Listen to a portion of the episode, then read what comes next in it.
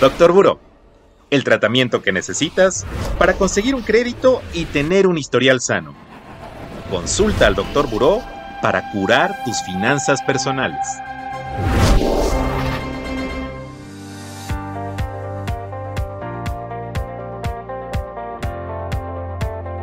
Amigos y amigas de Buró de Crédito, bienvenidos nuevamente a Doctor Buró. Hoy conmigo, como siempre, Denis Dueñas. Yo soy Wolfgang Erhard, vocero nacional de Buró de Crédito. Denis, ¿cómo estás? Hola, Wolf. Muy bien. ¿Y tú? Estoy muy bien, pero fíjate que hay una duda aquí de alguien que me escribió. Me dice, oye, ¿el crédito es un héroe o un villano? ¿Tú qué opinas? Híjole, qué bonita pregunta. Porque yo lo definiría como, no sé, más bien depende de ti, creo yo. Te voy a contar una experiencia personal. O sea, a lo largo de mi vida, bueno, tengo 36 años, ya he sacado varios créditos. tengo varios créditos en mi haber. Y hay algunos que han sido héroes y hay algunos que han sido villanos. no lo voy a negar. Pero porque en mi caso se han convertido en villanos, porque no he hecho bien mi planeación, porque no he tomado en cuenta mis ingresos, porque he tomado decisiones muy al vapor. Y claro, eso se convierte sí o sí en una olla de presión. Entonces, ¿qué sucede? Que llega un momento en el que el crédito, en vez de ayudarme, me empieza a perjudicar porque ya no puedo pagar las mensualidades, porque me empiezo a atrasar y los intereses moratorios hacen de las suyas. Entonces, la verdad es que va a depender 100% de uno si es un héroe en nuestra vida o un villano en nuestra vida.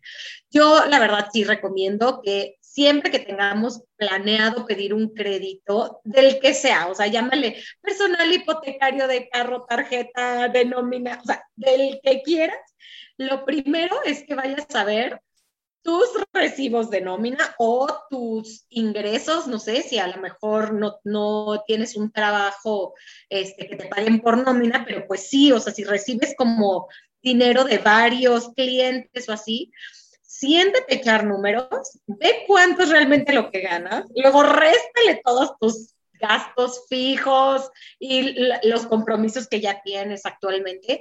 Y entonces, con base en eso, toma tu decisión, ¿no? Porque la verdad es que sí, en muchas ocasiones la verdad es que me ha permitido el crédito crecer, me ha permitido tener un carro mejor, me ha permitido muchas cosas, pero en otras que la verdad sí he metido la pata, pues sí ha sido completamente diferente la experiencia. ¿Tú qué opinas? Pues sí, yo creo que lo resumiste muy bien, Denny. El crédito es un héroe siempre y cuando nosotros lo podamos pagar. Y se convierte en un villano cuando usamos de forma irresponsable nuestras líneas de crédito o cuando pedimos financiamientos que están totalmente fuera de las posibilidades de nuestro presupuesto. Y sí, amigos y amigas, el crédito te puede hacer crecer. El, el, auto es muy padre, sí. Moverse, en, por ejemplo, en una ciudad como Ciudad de México, Estado de México, pues es prácticamente indispensable. Pero ¿qué tal algo que sí te va a dejar un patrimonio? El crédito hipotecario. Qué importante es tener un techo sobre la cabeza, ¿no?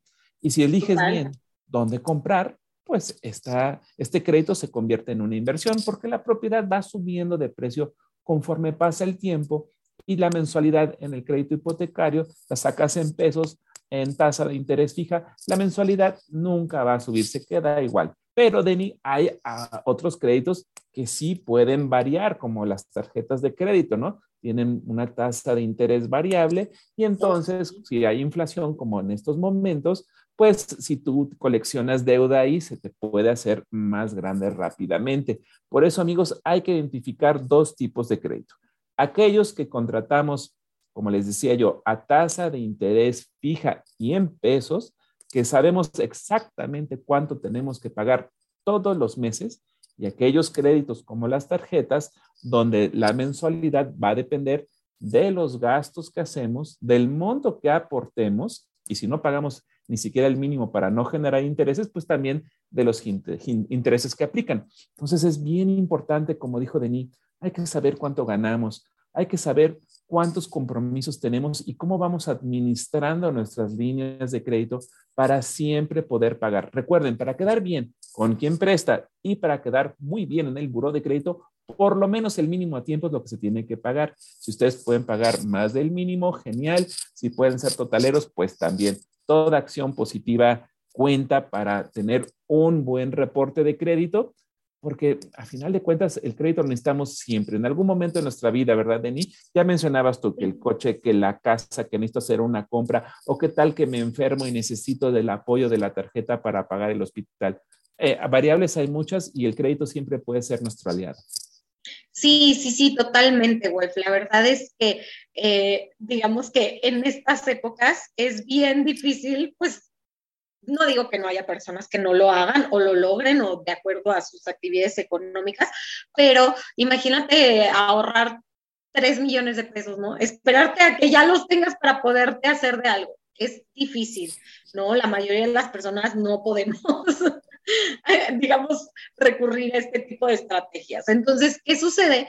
Pues que ah, ah, pedimos un crédito y entonces así ya estamos gozando de nuestro departamento, de nuestra casa y vamos pagándolo con tiempo, ¿no? Y la verdad es que eso pues nos permite tener pues una tranquilidad hasta cierto punto porque dices, bueno, o sea, ya tengo algo mío, es un patrimonio, este, y además, pues tengo mi deuda bajo control, ¿no? Que de eso se trataría, ¿no? O sea, siempre, eh, yo creo que cuando todos pensamos en cambiar de carro, o que bueno, a lo mejor es, puede ser aquello que con más frecuencia cambiamos, ¿no? No de casa, a lo mejor casa compramos una en la vida, ¿no? Pero, o sea, cuando empiezas a pensar en carros, te emocionas y dices, claro, ya me vi ahí, el quemacoco, sea, ¿sabes? Pero no, no hay que dejar que las emociones nos ganen. O sea, sí son decisiones que debemos de tomar con la cabeza, porque después nos pueden traer muchos problemas, ¿no? Entonces después andas llorando con el quemacoco abierto por la mala decisión que tomaste. Entonces sí es muy importante, o sea.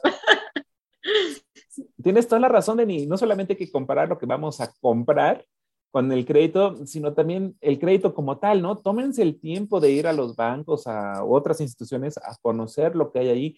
Hay más de 8 mil productos crediticios. hay mucha, mucha, mucha oferta por ahí para, para ti realmente. Yo creo que también es muy importante que si ahorita te estás preocupando porque las cosas se encarecen por la inflación, puedes adelantar compras con tu tarjeta de crédito. Imagínate si encuentras la posibilidad de comprar a meses sin intereses, eso sería buenísimo. Compras ahorita a precios de ahorita y no más tarde cuando el, artículo va a estar más caro. Nada más que sí hay que recordar que pues estás comprometiéndote a pagar tu tarjeta de crédito, pues las compras que haces más las compras a mes sin intereses. Y si no pagas bien la tarjeta de crédito, pierdes la promoción de mes sin intereses y entonces sí se generan los intereses y ya no te salió tan bien la compra. Entonces, mucho ojo con eso. Doctor Buró, el podcast de Buró de Crédito. Síguenos en nuestras redes sociales. Facebook, Buró de Crédito México. Twitter, arroba Buró de Crédito. Instagram, Buró de Crédito MX.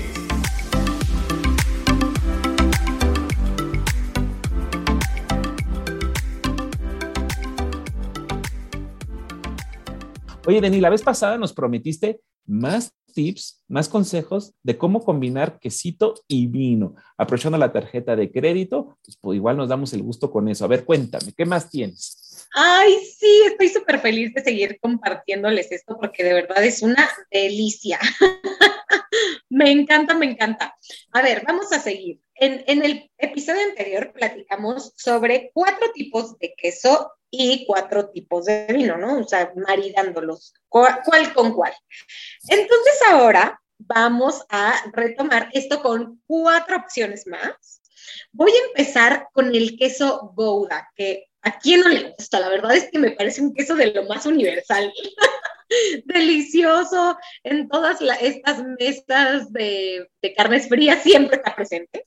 Entonces, este tipo de quesito lo podemos maridar con un merlo, ¿ok? Una, un vino de uva merlo es un vino muy frutal, es un vino muy expresivo, entonces va a acompañar perfectamente a este tipo de queso que es suave pero tiene su carácter, o sea, como que como que no se deja, o sea, ahí le va a hacer competencia al vinito y van a quedar deliciosos. Después, el segundo eh, maridaje de hoy es el queso cheddar, ¿ok? El queso cheddar también suele ser un queso más potente, al menos que el Gouda, que el manchego, ¿no? Entonces necesitamos meterle potencia. ¿Qué va a suceder? Este queso va a ir muy bien con un Cabernet Sauvignon, ¿ok?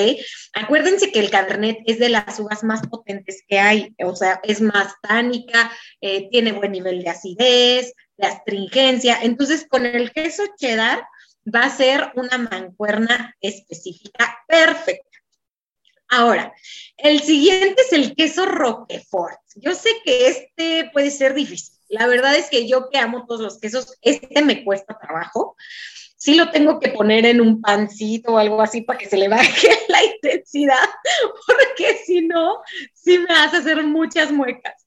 Pero, ¿qué sucede? Lo vamos a maridar con un vino Riesling que es un vino, eh, digamos que dentro de los vinos blancos, es un vino bastante aromático, es un vino, em, no, no quiero definirlo como potente, porque pues no, al ser blanco son vinos suaves, pero digamos que dentro de la gama de blancos tiene muy buena personalidad, eh, tiene, tiene un carácter como fuerte. Entonces, le va a hacer buen acompañamiento al queso Roquefort y por último, nos vamos con el queso ricota, que lo vamos a maridar con un pino grillo, ¿ok? El queso ricota, aquí en México lo conocemos como requesón. Yo me quedé con cara de Juan cuando me enteré de eso. Pero, o sea, para que no se nos apantallen, queso ricota o requesón es lo mismo. Y acompáñenlo con un pino grillo, que ambos son muy suaves y entonces estoy segura que les va a encantar. Wow, yo no sabía eso del queso, mira, todos los días aprende algo nuevo en este podcast, así que no se pierdan el próximo. Gracias por acompañarnos, Denis, te mando un abrazo y ustedes también, donde nos estén escuchando. Bye. Muchas gracias, Wolf. Hasta luego. Doctor Buró, el podcast de Buró de Crédito. Consulta al Dr. Buró para curar tus finanzas personales.